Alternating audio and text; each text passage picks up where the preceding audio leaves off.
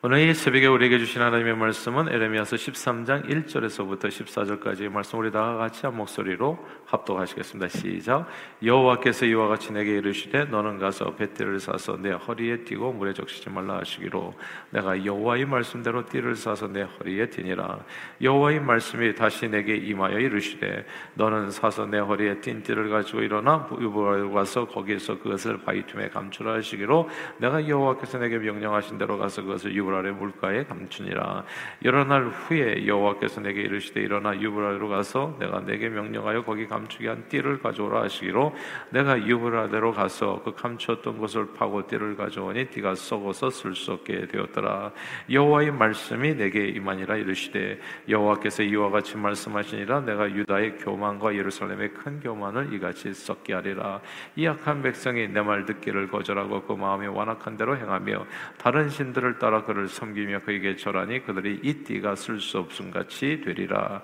여호와의 말씀이니라. 띠가 사람의 허리에 속한 같이 내가 이스라엘 온 집과 유다 온 집으로 내게 속하게 하여 그들로 내 백성이 되게 하며 내 이름과 명예와 영광이 되게 하려 하였으나 그들이 듣지 아니하였느니라. 그러므로 너는 이 말로 그들에게 이르기를 이스라엘의 하나님 여호와의 말씀에 모든 가죽 부대가 포도주로 차리라 하셨다라. 그리하면 그들이 내게 이르기를 모든 가죽 부대가 포도주로 찰주로 우리가 어찌 알지 못하리요? 하리니 너는 다시 그들에게 이르기를 여호와의 말씀에 보라. 내가 이 땅의 모든 주민과 다윗의 왕에 앉은 왕들과 제사장들과 선지자들과 예루살렘 모든 주민으로 잔뜩 취하게 하고 또 그들로 피차 충돌하여 상하게 하되 부자 사이에도 그러하게 할 것이라. 내가 그들을 불쌍히 여기지 아니하며 사랑하지 아니하며 아끼지 아니하고 멸하리라 하셨다 하라. 여호와의 말씀이니라. 아멘.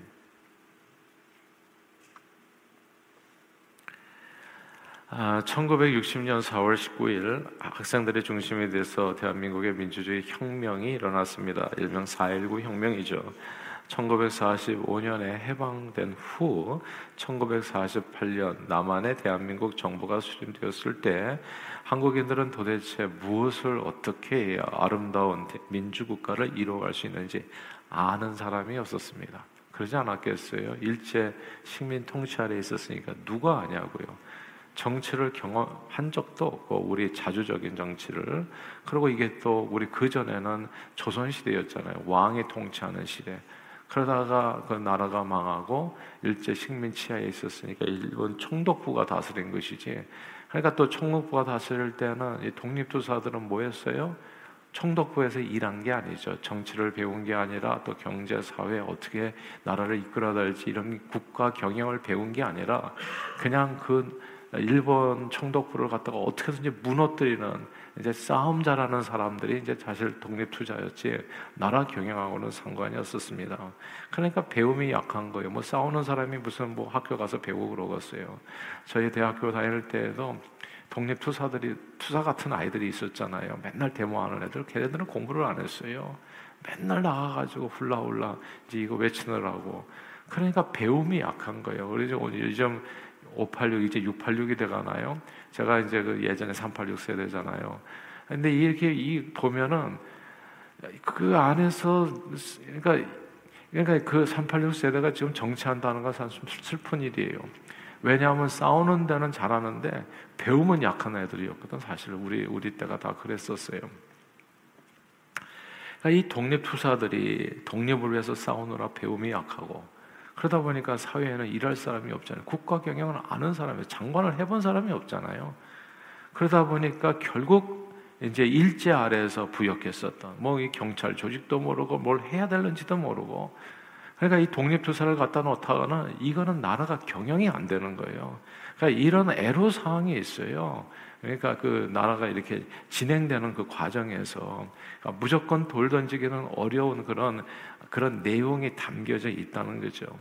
그러니까 뭐 결국은 사람을 써야 되는데 해본 사람이 그래도 고기도 먹어본 사람이 먹는다고 일제 아래에서 부역했던 총독부나 뭐 또 일본에서 또 공부하고 온 사람들 다 이게 사실 그 일제 치하에서 그냥 일본 사람으로 살았던 한국인들이거든요.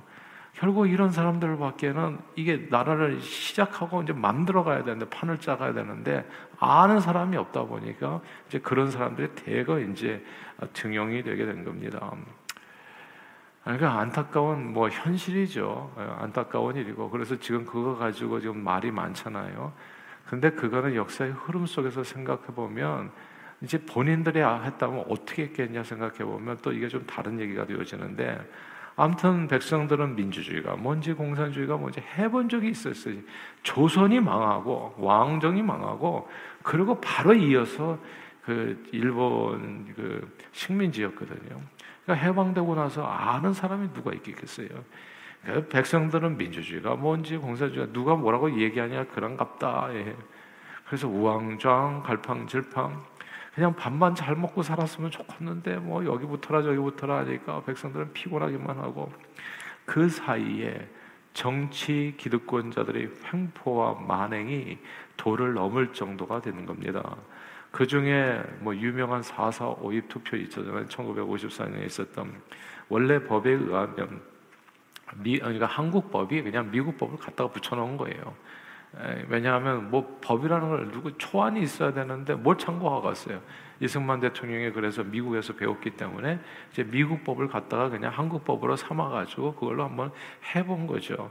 근데 미국 법에 의하면 어떻겠습니까? 대통령과 부통령의 임기가 이제 4년이잖아요. 그리고 단 재선에 의해서 중임을 할 수 있다. 뭐 이런 거거든요. 그러니까 8년을 할 수 있는 거예요.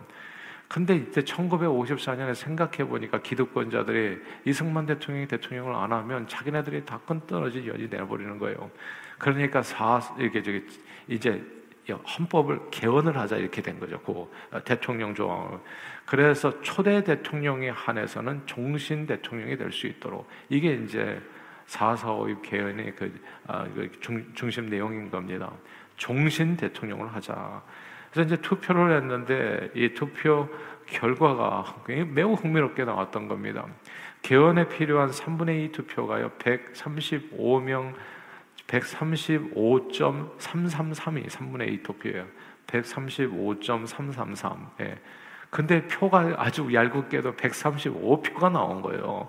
그러면 그건 부결이거든요. 예. 왜냐하면 이게 3분의 2 이상이기 때문에 그건 부결이에요. 근데 이 부결인데 이게 이제 부결됐다고 그래가지고 이제 야당은 좋아하는데 여당에서 하룻밤 자고 나오더니 상의를 하고서 한 얘기가 원래 0.333은 그거는 사람 숫자가 아니기 때문에 135명이 그게 3분의 2다 해가지고 하룻밤 사이에 이걸 강제적으로 통과를 시켜버린 겁니다.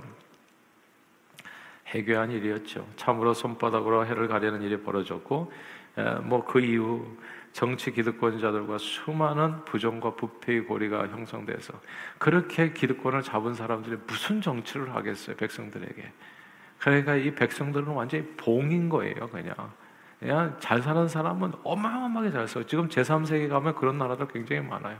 옛날에 우리 한국과 같은, 대한민국과 같은. 그러니까 소수의 사람들은 진짜 아방궁간에서 떵떵거리면서 살고 진짜 99%의 사람들은 다 가난하고 그 사람들을 위에 군림하면서 살아가는 그런 사람들의 모습이요. 손바닥으로 해를 가는 일이 벌어졌고 정치 기득권자들과 수많은 부정과 부패의 고리가 형성돼서 군대도요 그때 백없는 자녀들만 갖고 힘없는 그러니까 이 그냥 99% 그리고 상위 1%는 다 군대 안 보냈어요. 그래서 오늘날 이렇게 병역법이 심한 겁니다. 예. 오늘날 왜 유승준 씨가 그렇게 이렇게 미움을 받고 한국도 못 들어가고 이렇게 됐냐면 그냥 이 첫 태생부터가 우리는 그냥 거기에 반발이 어마어마하게 심한 거예요. 예. 여기 군대 빠지는 모든 임들은 다 그렇게 군림하는 그래서 이 부정과 부패의 어떤 고리로 생각하는 그런 국민 정서가 있는 거예요. 처음부터 그랬어요. 처음부터. 자연히 사회적으로는 많은 깡패들이 양산되었습니다. 정치권은 깡패들과 하나가 돼서 뭐 이모아스 씨, 이정재 예전에 그 내노라 하는 그 깡패들이 있었거든요. 다 이게 정치 깡패들이 다 되어가지고 부정 선거의 깡패들이 다 동원됐고 때려 부시고 그러니까 깡패들은 또 정치권의 그 비호 아래 자기 구역을 정하고 어마어마하게 세력을 불려갔었죠. 상인들과 서비스업에 종사하는 민중들을 괴롭히고 그러니까 이 백성들은 이래도 죽고 저래도 죽고 그냥 살 길이 없어요. 검찰과 경찰은 정치권의 앞잡이가 돼서 반대 세력은 무자비하게 탄압하고 그 와중에 뭐 아시는 기억나시는 분이 계실지 모르겠어요. 1956년 대통령 선거에서 이승만 아, 대통령과 이제 대권을 다투던 조봉환 선생이라고 있었는데 북한의 정치 자금을 건네받았다는 허위 날조 혐의로 이게 굉장히 위협적이거든요.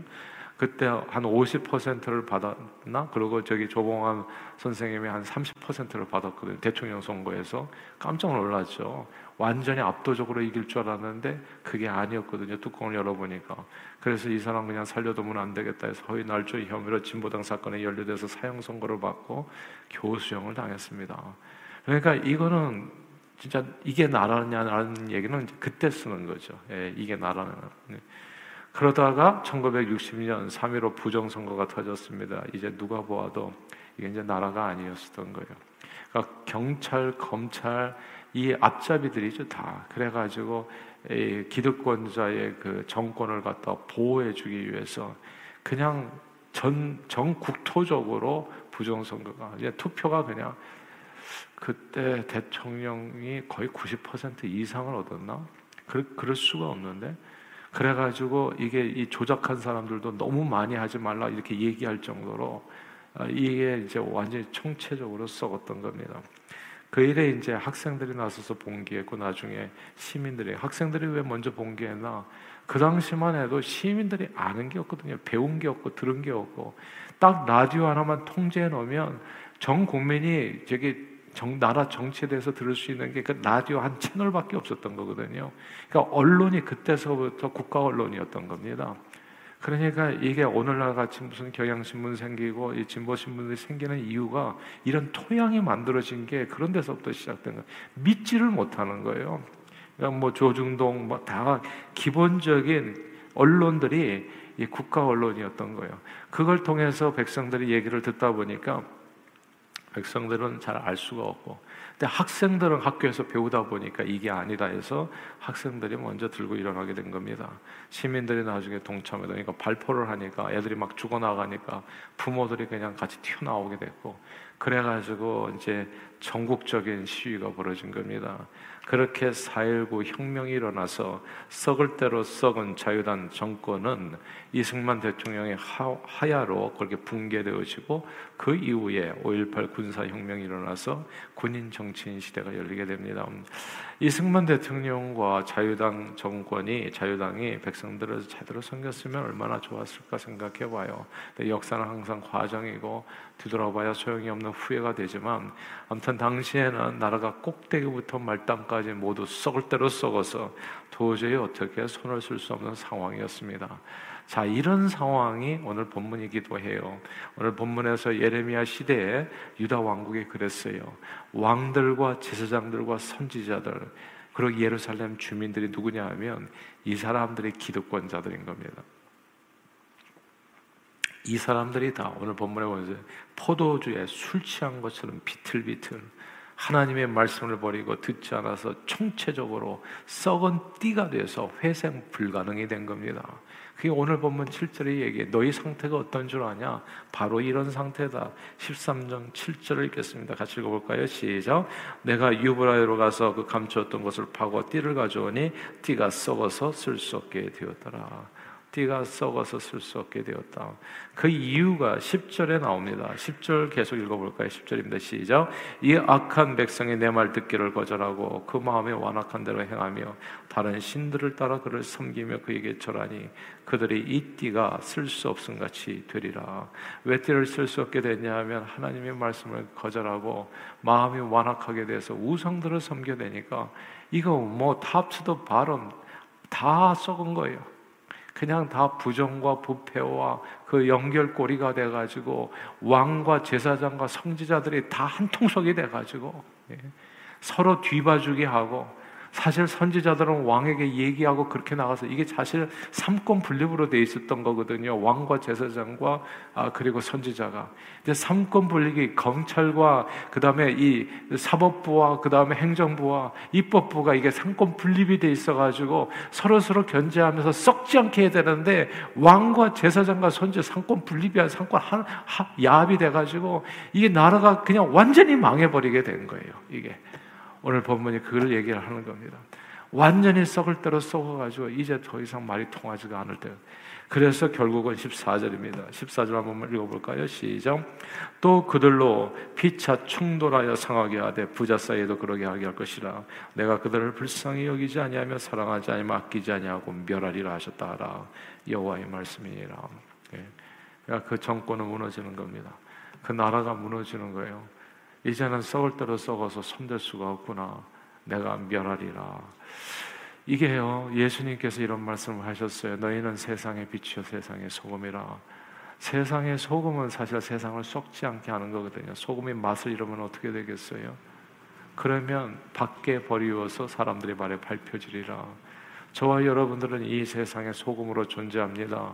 정말 하나님의 말씀을 받아서 이 썩어져 가는 세상을 썩지 않게 하는데 이 시대의 양심이 되라고 빛이 되라고 하나님께서 크리스천이 여기다 둔 겁니다.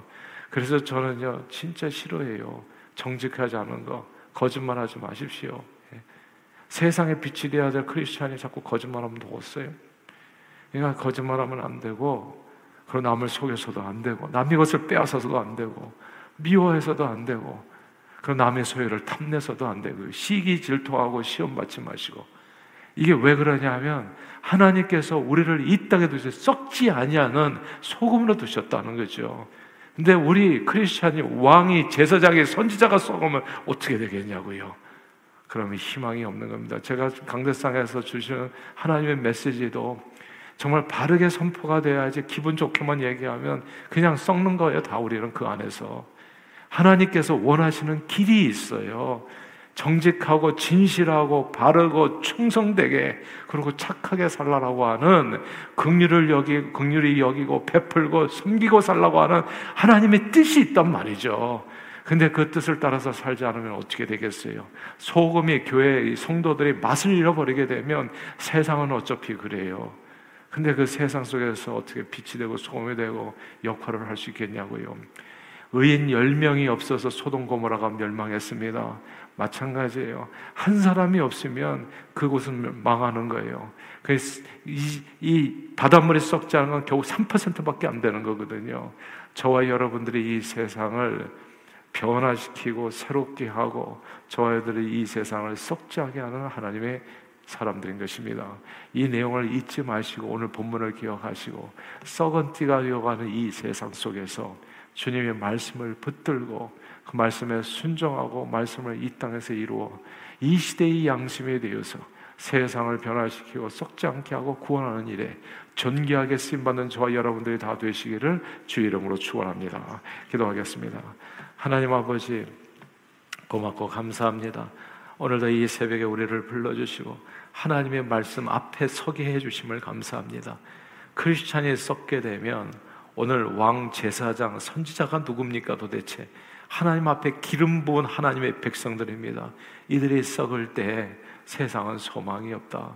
주님의 몸된 교회가 썩어갈 때 세상은 희망이 없어지는 겁니다. 그래서 세상이 망하는 것이지요. 하나님 아버지, 오늘 이것이 우리에게 타산지석이 되어서 우리 심령을 깨우게 도와주시고, 가정에서 주님의 몸된 교회에서 그리고 이 세상에서 하나님의 이름에 부끄러움이 없는 삶을 살아 정말 이 시대의 양심으로 세상을 변화시키고 구원하는 일에 존귀하게 쓰임 받는 저희 모두가 되도록 축복해 주옵소서. 예수 그리스도 이름으로 간절히 기도하옵나이다. 아멘.